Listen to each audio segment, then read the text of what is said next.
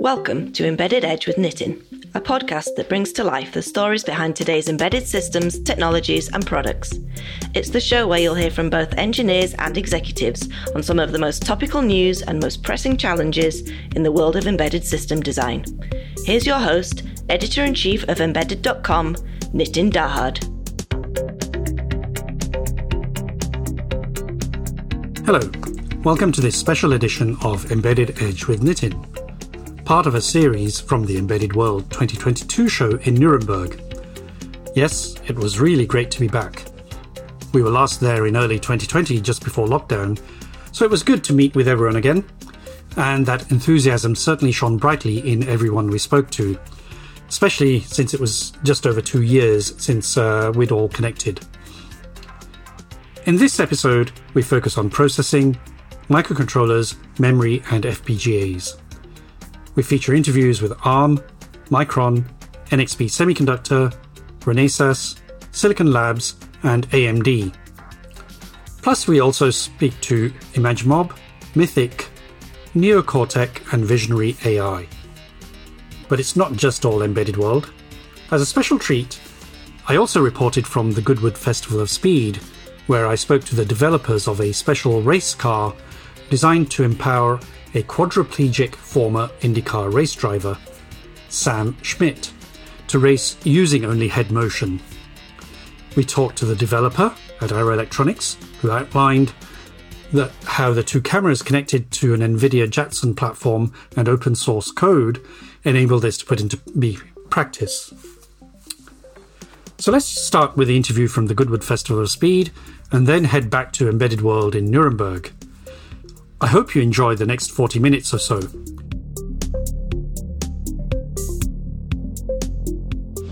Well, now I'm with Stephen Harper, Field Applications Engineer with Arrow, and he's uh, been working on the new uh, technology on the SAMCAR. Hello, Stephen. Hello, nice to meet you. Tell me um, what's new in the SAMCAR in terms of the technology compared to what you had last year here at Goodwood? Sure. So one significant upgrade that we've enabled in the new McLaren seven twenty S is the move from a motion capture-based tracking system for the steering to a machine learning-based system. So the current system uses, uses I R, or a, a point grid, and the new one is using cameras. That's correct. The current system in the in, in the vehicle and in previous vehicles has used infrared tracking dots on the helmet or glasses uh, to tr- track the location of those dots in three D space, just, just like you'd see in motion capture for movies or video games. The new system uses a much smaller, much more integrated stereo pair of cameras, uh, nineteen hundred, uh, nineteen twenty by twelve hundred resolution, all running uh, six gigabits per second over a G M S L uh, two connection back to an NVIDIA Jetson platform, uh, which reads in those frames, does a lot of color correction, crop distortion correction, and things like that, all in hardware. And then that pipeline is passed off to our neural network, a series of neural networks, which does the calculations for the head angle. Okay. And um, were there any issues with latency on that?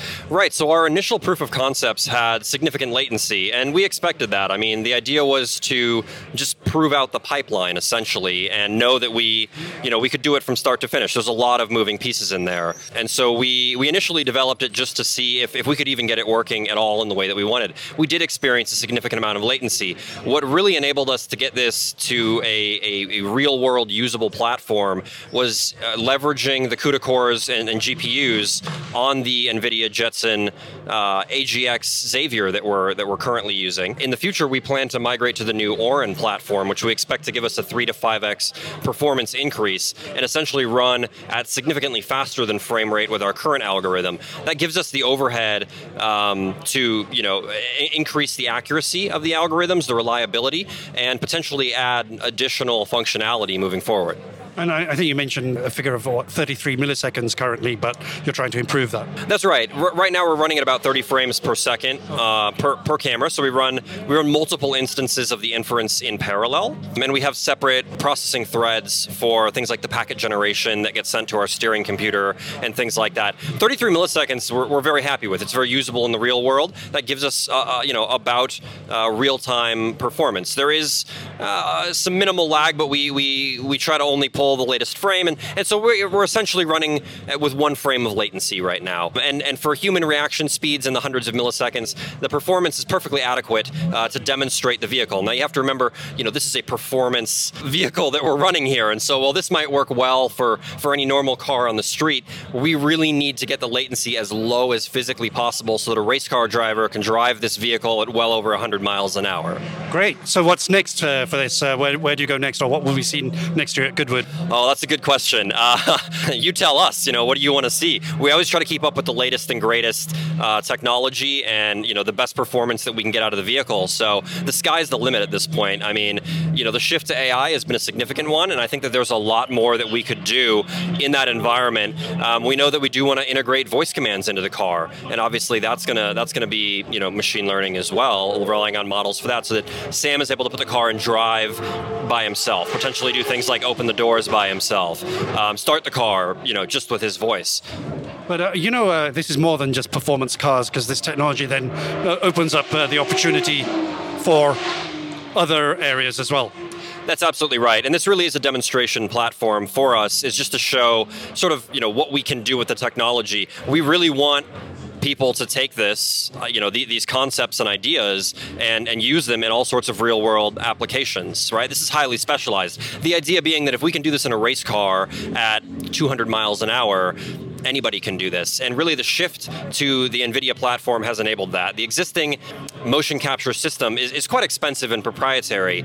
All of the hardware that we're currently using for the A I system is really just a couple thousand dollars worth of hardware. You know, and, and we could get this level of performance with the next generation of hardware at, a, at, at half of that cost, right? So it really enables developers to, to use this in any application you can imagine. This is a lot of open source code or freely available code that we're using or have modified. Uh, a lot of the, you know, the, the main code that we're running was written in Python. Um, so it's, it's very human readable and accessible now, right? Uh, and I think that's fantastic. We're starting to see a lot more use cases for this type of technology. That's great. Great. Stephen, that's really, really good. Thank you very much. Thank you for your time. I'm here now with uh, Roger Wendelken of Renesas. Roger, hello. Hi. You have a, another big announcement here. Uh, tell me what it is. Yes, we're announcing the uh, world's first silicon availability of the latest ARM core, the M eighty-five, and we're showcasing it on our floor and uh, showing a demo. We're very excited about this. Yes, I could tell by that. Tell me what's significant. Yeah.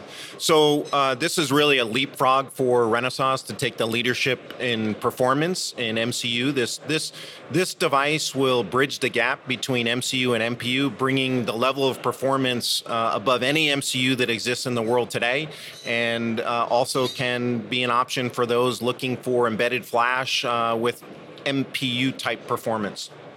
We, we see first silicon now. Uh, what's the next step? When, when are we going to see implementation of that in uh, products? So uh, next year we have samples available, and next year we'll be uh, introducing this product uh, into production, and then we'll build an entire family based on this core. So we're going to aggressively roll this product out. And what kind of applications uh, are you sort of uh, targeting with this? I'm sure. So uh, it can really span a number of applications, from graphics to H M I, and then of course uh, with our acquisition of Reality A I on real-time analytics, this new core has uh, the Helium D S P, which can enable very fast uh, uh, A I experience for our customers. So there's a broad set of applications that uh, we can address. Roger, thank you very much. I'm here with Eric Peters of uh, Renesas. We're going to talk about uh, their big launch at Embedded World Nuremberg. Hello, Nitin. Uh, good to talk to you today. What's the, the big news here at uh, uh, Embedded World? Well, we've done a product launch here at Embedded World, a uh, new member of our SmartBond family of Bluetooth Low Energy systems on chip. It's our most highly integrated system on chip. It's uh, targeted at wearable devices, such as uh, fitness trackers, sports watches, smartwatches, e-bikes, industrial devices, uh, medical uh, monitoring systems, glucose uh, meters, uh, those kind of devices. And it essentially packs all the needed functions and features that you need for an end product design onto a single chip. That level of integration is quite unique. So, of course, uh, with our background, it all starts with the Bluetooth L E connectivity radio and, and stack, the, the, the connectivity front end. But we packed it together with a powerful M C U an ARM M thirty-three core running at one hundred sixty megahertz, a full P M I C, Uh, including a U S B battery charger that can deliver up to seven hundred twenty milliamps right off chip, so no external power management components needed, and also a two D uh, graphical processing unit and display controller. So all of the display controlling and the handling of touch interfaces is, is done on chip. And I would say last but not least is also voice activity detection at very low standby power. It wakes up on, on keyword detection and then can process keywords to, uh, to uh, activate all kinds of functions. Our customers get a suite delivered with our S D K to program their own keywords and thereby create an interface to the device for their uh, for the consumers. And, and I mean, really the big message here is significant reduction in bill of materials, is that right? Yes, for a, a typical wearable, it integrates the, I would say, the three biggest components into a single one. It, uh, the, the M C U, the P M I C, and the connectivity. And that not only reduces cost, it also significantly reduces power consumption. A single chip is more efficient. You only turn on those parts of the chip that you need at a certain point of, of software execution. And it saves a whole lot of board space. So a lot more design freedom for cool watches, and, and, and a customer could also decide to just increase their battery size because they now have the space to do so, and go from from days of battery life to weeks of battery life on, on the same sized product. And, and you have customers already using this. I think you have one announced with the with the product launch. We have, and yeah, we're happy to announce that the uh, new Xiaomi uh, Mi Band seven, the latest generation, is fully built around this chip and is uh, shipping in volume and available on the market already. And additional designs coming up from uh, from various end customers. Uh, where does this sit within the Renesas family? So, within the wireless connectivity family, it's clearly a uh, mainly a Bluetooth Low Energy system on chip. It is a fifth family in our portfolio. It, it, it is the flagship. It sits at the highest end, the most processing power, the highest level of integration. And we deliver from, I would say, the most compact chip in the market, the D A one four five three one, at lowest power, lowest cost, which is for simple wireless sensors to a connectivity add-on for a host M C U, and then scaling all the way up to this new device, the D A one four seven zero X. Within the broader Renesas family, it uh, brings wireless connectivity together with ARM-based M C U functionality into a single uh, system on chip. So that really adds to the overall Renesas M C U portfolio. Eric, thank you very much. You're welcome. Pleasure talking to you today. I'm here with Daniel Cooley, Silicon Labs. Hi, Daniel. Hi. Tell me a little bit about Silicon Labs' focus here at uh, Embedded World. Uh, sure. So we are focused on wireless technology for the Internet of Things. And what that really means is wireless penetration into embedded systems. We're seeing mass adoption of the technology that came into computers and phones, you know, ten, fifteen years ago, is now being pulled through into the embedded space. You're very focused on those IoT solutions. What are the big areas, uh, application areas that you're seeing? Yeah, that's one of the most common questions we get is, what is the IoT? Everybody talks about it and they all mean something different. So first, we sell into every major end, end application and end market. We see smart home, we see consumer adoption of this stuff. We see smart cities, smart buildings, retail, commercial, industrial, core industrial applications. It's really coming in everywhere because people want to take an end product and connect it to the cloud for some reason, and vice versa. What are the big challenges that you think uh, are in, in IoT-izing a product, for example? Uh, sure. So we def- kind of bucket this in four ways. The core compute, the security, the connectivity, and then the intelligence, the edge intelligence of the application. And making all that transparent and accessible from the cloud is our goal. Okay. We want cloud developers to be able to write cloud applications to manage fleets of these devices in tens of millions, hundreds of millions, or even billions of devices. Doing that at scale over the whole life cycle of the device, constantly doing firmware updates, reading data, staying up to date with government regulation. That's the big stuff that's going on right now. It's not the early days anymore. Okay. We're starting to see at scale uh, deployments. And talking of at scale, which is the, I think, health and medical, I think, are, are, are big at-scale deployments at the moment, or other areas that you're seeing a lot of traction in? We are absolutely seeing it in health uh, and medical, both in, in kind of in-office or in, in clinical settings as well as home settings. An example of the home is we're seeing like widespread adoption of connectivity and things like blood glu- continuous glucose monitoring. And they have to have Bluetooth connectivity to the phone, has to be highly secure. A lot of uh, very important data is being transferred. We obviously, we obviously see it in the clinical setting as well, but other spaces are like lighting, shelf labels, anything battery powered in, an, in industrial settings, smart home. I mean, it, it's just going and going and going at this point. Taking it a little bit for sort of more broader, what are the th- things that you're going to be focusing on over the next year? And- sure. So I think the, the, the biggest kind of trends we're seeing right now, uh, there's more standards coming to the table that are getting ready to go pretty big. Your readers might know, or your listeners may know about Matter, which is a new standard for really driven right now in smart home applications, but we'll be going outside of that. We see wide adoption of another standard called Y S U N, which is really long-range, kind of industrial metering-type applications. So more ecos, Amazon with Sidewalk, more of these ecosystems are starting to come together. The other macro trend that we're seeing is, is a rapid need for securing these edge devices. We're still in early days of that. And so there's a rich roadmap of, of products coming out that will be available to consumers that are much more secure than they have been in the past. One of the things I heard, uh, people don't always add security onto their products. How would you encourage customers to add that, uh, to add the security? Well, we brought it at the right cost point. I know others are trying to do so as well. It's not about cost at the end, uh, on the A S P of the chip. It's about starting it early enough in the development process. That's where we see customers typically get tripped up. If they try to add security at the end of the process, products get delayed.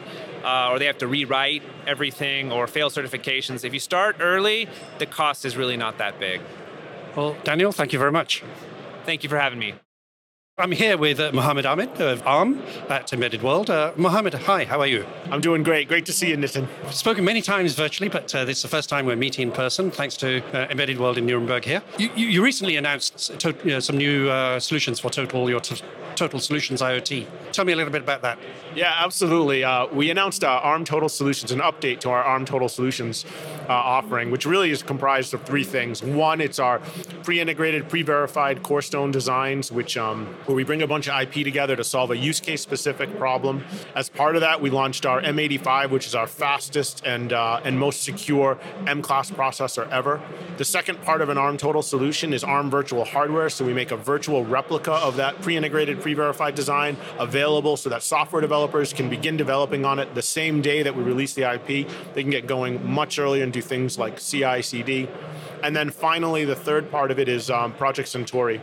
Project Centauri is all about finding ways to accelerate and enable software leverage and scale for the, our massive software and uh, an I S V ecosystem on top of those devices. Here uh, in Nuremberg, you've got some demos, quite a lot of them.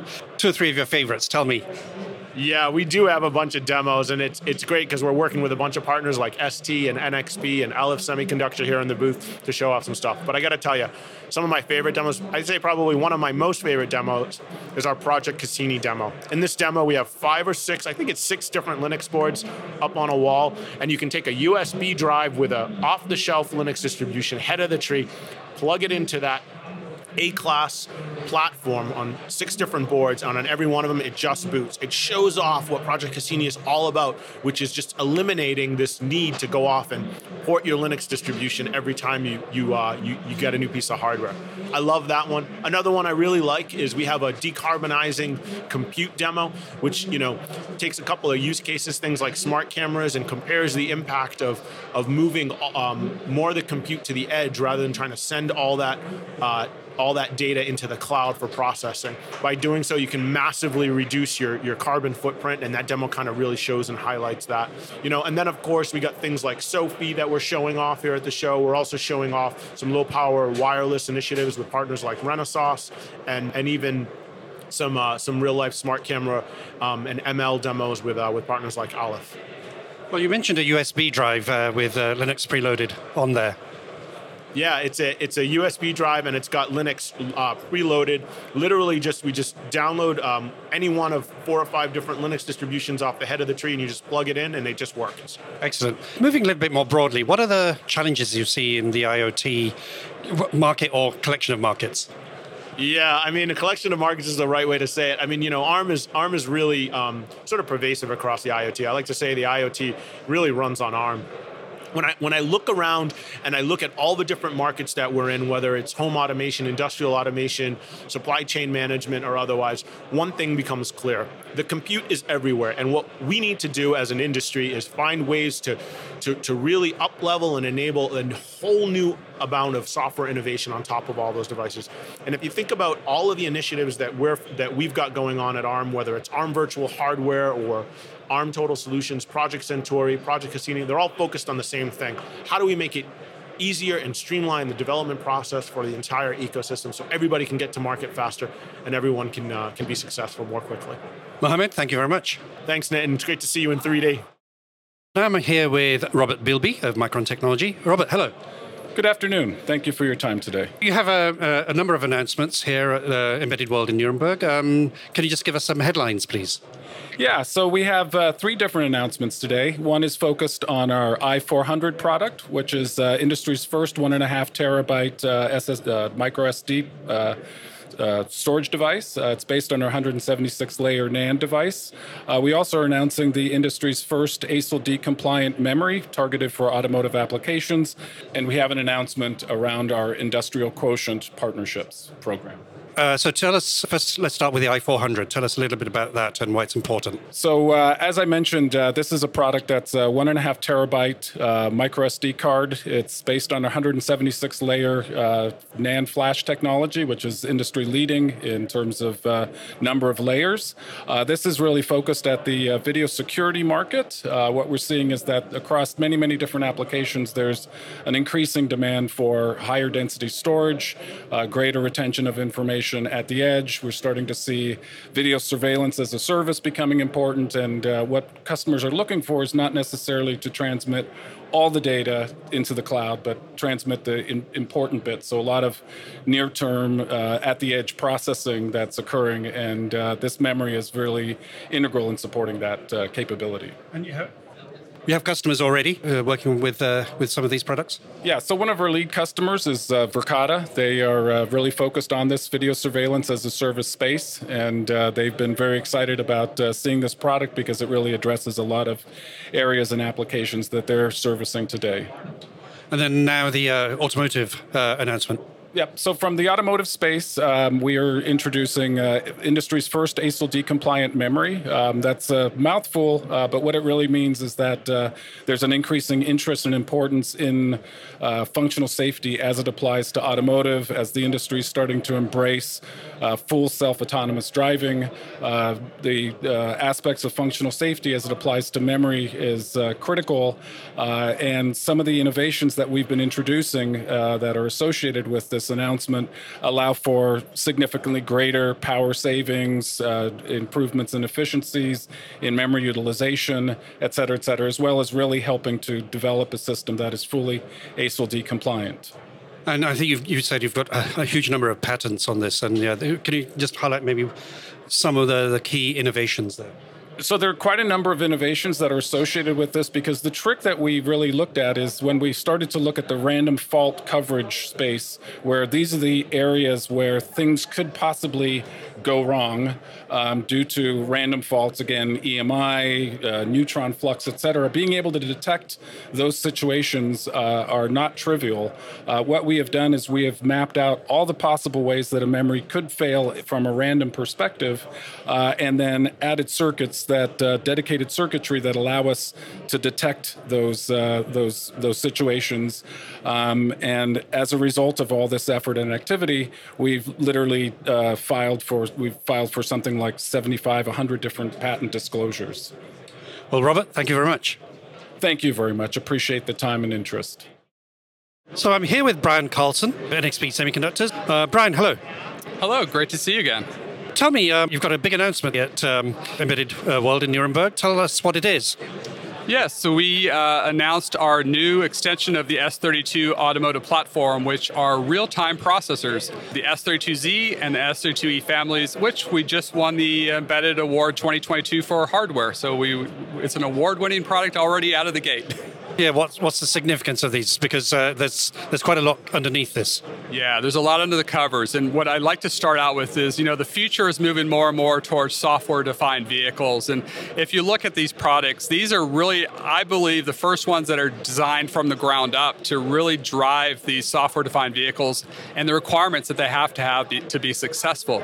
Uh, again, these parts are focused on real-time processing within the vehicle. This is everything that moves the car, stops the car, the electric vehicles, the propulsion of those, the safety of those, the battery management, the energy management. It, it, it works all over the vehicle where you have to have real-time deterministic processing that has to meet deadlines. And it has to work with multiple uh, tasks in parallel, totally isolated from each other with freedom from interference. That is what we're doing uniquely versus a traditional microcontroller approach that doesn't provide all of those value propositions. Yes, I, I think just explain that sort of separation a little bit more, because I think that's quite important. Yeah, definitely. That's really important. Uh, one of the key differentiations between this, first of all, it's sixteen nanometer versus a typical twenty-eight nanometer microcontroller. That gives us a big performance advantage. So it starts with the performance. But yes, you hit the key point. You know, well, first of all, we're a gigahertz class uh, processor rather than a three or four hundred megahertz microcontroller, first of all. But the key difference is really the isolation or the hardware virtualization. Because what differentiates it is that it is what we call uh, from the processor core to the pin, meaning that everything in between, not only the processor, but the memory, the peripherals, the interfaces, and all the way to the I O pins. That's what's unique here. I can actually replicate uh, what's being done today with multiple boxes. Like we show the E V propulsion domain controller that has five different boxes. Each of those boxes can be translated to a virtual E C U as software that's totally isolated, freedom from interference, within the single chip. And we have one of our customers with the S thirty-two E, I think refers it to a E V on a chip, which I really like because that's really what we're showing. In fact, our demonstration at the booth here shows an E V propulsion domain controller. So the key is, is yeah, you can run multiple processes on chips today, but can you run them in a software-defined vehicle mode where they're totally isolated? They can't impact the performance. The uh, the, the uh, if there's a fault in one application, it doesn't ha- cause a fault in any other applications, and they truly run independently in a software-defined fashion. That's that's the breakthrough that we have with this family. So there's two key trends going on in parallel. You know, we see first of all, you hear about domain control, where that's more of a consolidation of software, uh, rather than have multiple boxes that, you know, it's broken. You can't just keep adding a new box for a new function. Uh, you can't maintain those from a software perspective. They have different security levels. They they can't keep up with the uh, security threats. You need a simplified model where these are all within software, within a processor that can have common security, that can be easily updated through over-the-air updates, uh, and in a way that moves the industry forward, especially with E Vs and autonomous vehicles. They need a new approach. This, So that's domain. It's about bringing software together. The other part is the simplification of these architectures with zonal architectures, and that's the rewiring of the vehicle. So instead of having three or four kilometers of wires all over the place, we condense that into just uh, Ethernet backbone with redundancy, and now we have a simplification of hardware. But both of those come together. Uh, they may or may not happen at the same time. Sometimes the one will, an O E M will go with one or the other, or even a hybrid of the two. The key thing for us, though, is that the S thirty-two Z and S thirty-two E family, the processors, are it be, being used in both of those configurations and in hybrid. Uh, we don't care personally. We work with our customers to, to, to use those parts in those configurations. Bosch is definitely a key partner and contributor, uh, especially in the areas of how do we optimize the memory architecture so that the, the, the real-time algorithms are optimized for the best performance. And we have a huge performance increase through that collaboration and in other aspects. So Bosch has been one uh, of our key partners. Um, we work across the automotive industry with between Between O E Ms, even software partners that provide intelligence uh, of what they'd like to see to make sure that this device, you know, like hypervisor vendors, things like that, how do we take all of those inputs and create a device that truly is designed to support this next wave of software-defined vehicles? But yes, Bosch is part of that and part of our press release, and they noted some of those advantages that I that I just talked about also in that in the press release. Brian, thank you very much. Thanks, sir. It was enjoyed. I'm here with Wayne Lyons of A M D. Hello, Wayne. Hi, Nitin. What are you showing here at Embedded World? So we're showing uh, quite a few A D A S edge applications at the Embedded World here. Very excited to be here again. Yeah, they're the uh, demonstrations that we're most focused on actually are the eight megapixel demonstration, which is a collaboration with Modavis and Omnivision. This demonstration was actually developed in a very short period of time due to the adaptability of our, our technology. And uh, the announcement was made actually at C E S, which unfortunately uh, we weren't able to be present at. But uh, we're able to show it here at Embedded World. Okay, and uh, tell us a little bit more detail about uh, that uh, demo. Yeah, well, the, the benefit of eight megapixel clearly is that uh, because of the increased resolution, you are able to identify I, um, objects of interest further down the road. So clearly there's a, a you know, large interest in moving to higher resolution specifically for that reason. You don't have to actually you know, process all of the picture. You, you just identify areas of interest, and then you're able to uh, zone in on those and identify what, what is needed to uh, be identified. In the, in the, oh, there's an obstacle in the road. So then the other thing I, I think you showed us was the um, the two applications running on, on the same device for uh, driver monitoring and and surround. Yeah. So tell us a little bit about that and why it's important. Yeah, so uh, for uh, D F X or Dynamic Function Exchange, Uh, what we've actually got there is we're able to show two completely discrete functions. Uh, the example we have is driver monitoring system and surround view. The benefit there is that at a slow speed, you would want the surround view for, for parking assistance, but when you actually get onto the freeway, uh, you want the driver monitoring system to kick in. So what we're actually able to do in the demo is switch between those two functions, completely uh, re- reprogram the device and get it reconfigured uh, within one hundred milliseconds, which is uh, very interesting to companies that are looking to save costs by reusing the same E C U for two discrete functions in the vehicle. And that's quite important, say, for example, for putting these functions into entry-level cars. Uh, yes, exactly. And we're actually seeing a lot of interest in entry-level cars now and proof of concepts to be uh, to be built with you know these discrete functions. Surround view and maybe forward camera, which again can be used separately. Surround view again in slow speed, forward camera when driving down the freeway, or as the demo shows, uh, driver monitoring and surround view. Wayne, thank you very much. Thank you. I'm here with Benny Munitz of Visionary A I. It's a um, startup based in Israel. Uh, t- Benny, hello. Hello. Hello, Nitin. Tell me a little bit about the company and what you're showing here. Okay, so we are a company doing uh, A I-based software I S P, which is state-of-the-art uh, in terms of uh, uh, image, video quality in real time in challenging lighting conditions, uh, like places with a very low light or places that uh, you need a very high performance in terms of H D R. Uh, we have multiple uh, customers, uh, paying customers, uh, including a big uh, customer in the consumer electronic market and uh, some customers in the defense industry. We are uh, rapidly, rapidly growing and see a lot of interest to our technology. And, and I mean, without giving away detail, you said, uh, but uh, the, this is software-based image processing, uh, re- replacing potentially you know, the, the hardware-based sort of uh, chips that p- camera sensors are using. Is that right? Absolutely, yes. So uh, we are repla- uh, we can either replace uh, existing uh, I S Ps with our software-based I S P, or we can uh, augment existing I S Ps with our uh, with some components of uh, our I S P, which, for example, uh, you can use our denoiser before using your I S P, and it will augment our, your I S P dramatically because it will remove the noise before uh, you get it to your I S P. And I, as I said, yeah, you're a startup, but you've already got some good contracts, you said, where, and these customers are... The, the benefits are getting on the high dynamic range and low light uh, uh, processing, is that right? Uh, correct, correct. So they are really uh, leveraging our uh, capabilities of our denoiser, denoising capabilities, uh, which are really state of the art, uh, um, to enjoy a higher dynamic range and uh, to operate better in uh, low lighting conditions. And your company, like twenty people, and I think most of them are. Uh, uh, where, where do they come from? What's the background? Okay, so, uh, the, the company was founded by uh, people that are in this industry for, for maybe twenty years or so. A lot of the core team came uh, from Mobileye. Uh, most of them are M A Cs or uh, P H Ds. And they really know the, um, these challenges for many, many years and decided to come up with a state-of-the-art uh, uh, A I-based software uh, solution. Benny, thank you very much. Thank you. Thank you, Nitin. Also, I'm here with Anders Hardebrink of Imagimob. Hi, Anders. Uh, hello, Nitin. So uh, tell me, what does Imagimob do? Well, we have a development platform for machine learning on edge devices that we license to uh, companies. The platform allows users to develop machine learning applications from, from data collection to the deployment on the chip. So it's, it's like an end-to-end platform. We go direct to market to customers, but we also work a lot with our semiconductor partners like uh, Renesas, S T and other companies. And uh, you just uh, announced a partnership with Synaptics, is that right?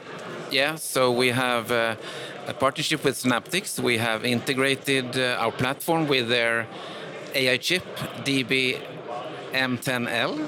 And we have also integrated, and this is interesting, a model for sound event detection in the platform. So with them, we can be very good in sound event detection, like detecting glass break, gunshot, baby cry, toilet flush, microwave, and so forth.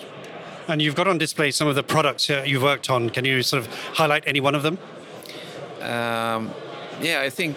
Um, I think the one I, we could highlight here is the BellPal watch. It's uh, it's it's a it's an edge A I product that is actually in the market, and it's a watch with a fall detection algorithm for the elderly that lives at home. So if they fall down, the watch will understand it and send an alarm. It's, a, it's like a good cause, right? And uh, that, that's commercially available in certain countries? Yeah, it's available definitely in Sweden and in the U S. I think you can buy it on on the web all over the world. Well, Anders, thank you very much. Okay, thank you. I'm here with Kato Fagamo of Neocortec. Hi, Kato. Hi, hi Nitin. I'm pleased to meet you. Tell me a bit overview what Neocortec uh, does and some detail of what you're doing on the show. Yeah, so uh, Neocortec is a manufacturer of wireless uh, sensor network protocol called uh, NeoMesh, which enables sensors to get connected to each other and eventually to get connected to the cloud. And what we really are focusing in is in part of the market where you need all the sensors to be battery powered, and also in areas of the, mar- of, of, of the market where you need scalability in terms of number of uh, devices. Follow on from that, what is NeoMesh? So NeoMesh is a protocol that we made from scratch. Uh, so uh, it's not building on, or, or on any other protocol. It's something we started from scratch on, on making. And it's really frequency agnostic. So it doesn't really depend on whether you want to go at two point four gigahertz or some of the other uh, I S M I S M bands, such as uh, eight hundred sixty-eight and or nine hundred fifteen megahertz. It's, it's basically one you can use regardless of that. It is a protocol that you will... Y- use whenever you want to have, well, basically many sensors connected to each other. So, so first of all, we are realizing that a lot of the customers that are approaching us are really not that interested in, in making the hardware themselves. So they are basically relying on, on uh, consultants or other sources of, of getting that. They basically, in the end of the day, they just want to, to pull data off the cloud and start building uh, value proposition towards their customers. So they they are, of course, technical, but they are not necessarily that technical enough that I want to dig all the way into the, the, the details. So uh, whenever you have data uh, coming from a sensor, it can sometimes be a problem to get it to the to the cloud. So what we are doing in order to help them get uh, easy uh, available data from the cloud is to build an ecosystem, which is basically uh, partners that have components, gateways, sensors, which are compatible with a NeoMesh uh, protocol. Excellent. Okay, thank you. And the other thing I think we, you said about the cha- challenges for engineers is choosing the right protocols to use for their connectivity. And there's plenty of those. You can compare them in a table. Tell us a little bit about uh, what you're doing on that. Yeah, definitely. So so when you look at the, the data sheets, uh, so to speak, on the different protocols, they can pretty much do everything. But in the end of the day, really what de- determines if whether or not it, it will work is when you sort of uh, put them in a frame of, of an application. So different applications have different things that uh, is important for, for, for it. So you need to make a lot of compromises and trade-offs. And that's somewhat more difficult to read from, from a data sheet. So for us, it's really important to dig into the application together with the customer to find out really what is an important part and whether or not NeoMesh is, is the right protocol or not. So for instance, for, for NeoMesh, if, you, if your application requires low latency, it's probably not us, or high data amounts. We are, as I said, we are focusing on low battery uh, power and also scalability. So that's uh, applications which suits us. And when you look at the other protocols, Zigbee, Z-Wave, uh, Bluetooth Mesh, they all have different pros and cons. And for many engineers, it's really difficult to see that until they actually start, you know, working hands-on with those. So getting the data or information from datasheets can be somewhat difficult sometimes. Well, good luck on educating the, the whole ecosystem. Uh, Kato, thank you. Thank you so much, Nitin. So I'm here with Tim Vehling, uh, Senior Vice President with Mythic. Hello, Tim. Hello. What are you showing here at, at Embedded World? So we're showing our uh, M ten seventy-six analog matrix processor, which is our A I accelerator for the embedded uh, vision market, specifically for edge A I. Uh, what we have uh, in our product is a very unique technology based on analog compute. As analog compute and memory is our is our key uh, I P and our key technology for this product. So tell me why that's better than the other solutions that are out there at the moment. So analog compute lets you develop a very high-performance compute engine using mature technology. We're in forty nanometer uh, compared to some of the digital architectures. We have very low latency and uh, very low power compared to uh, alternative digital architectures. You say uh, you've been uh, Series A twenty seventeen, so you're sort of pretty well advanced and you have um, sampling customers in various applications.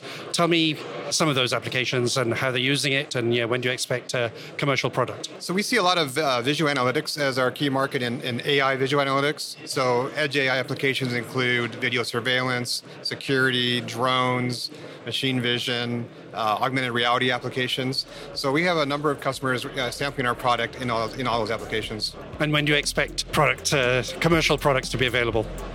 Well, as soon as possible, hopefully. But yeah, we do expect uh, production starting in twenty twenty-three. Tim, thank you very much. You're welcome. So that brings us to the end of this episode. That was Embedded Edge with Nitin, and I'm Nitin Dahad. Thanks for listening.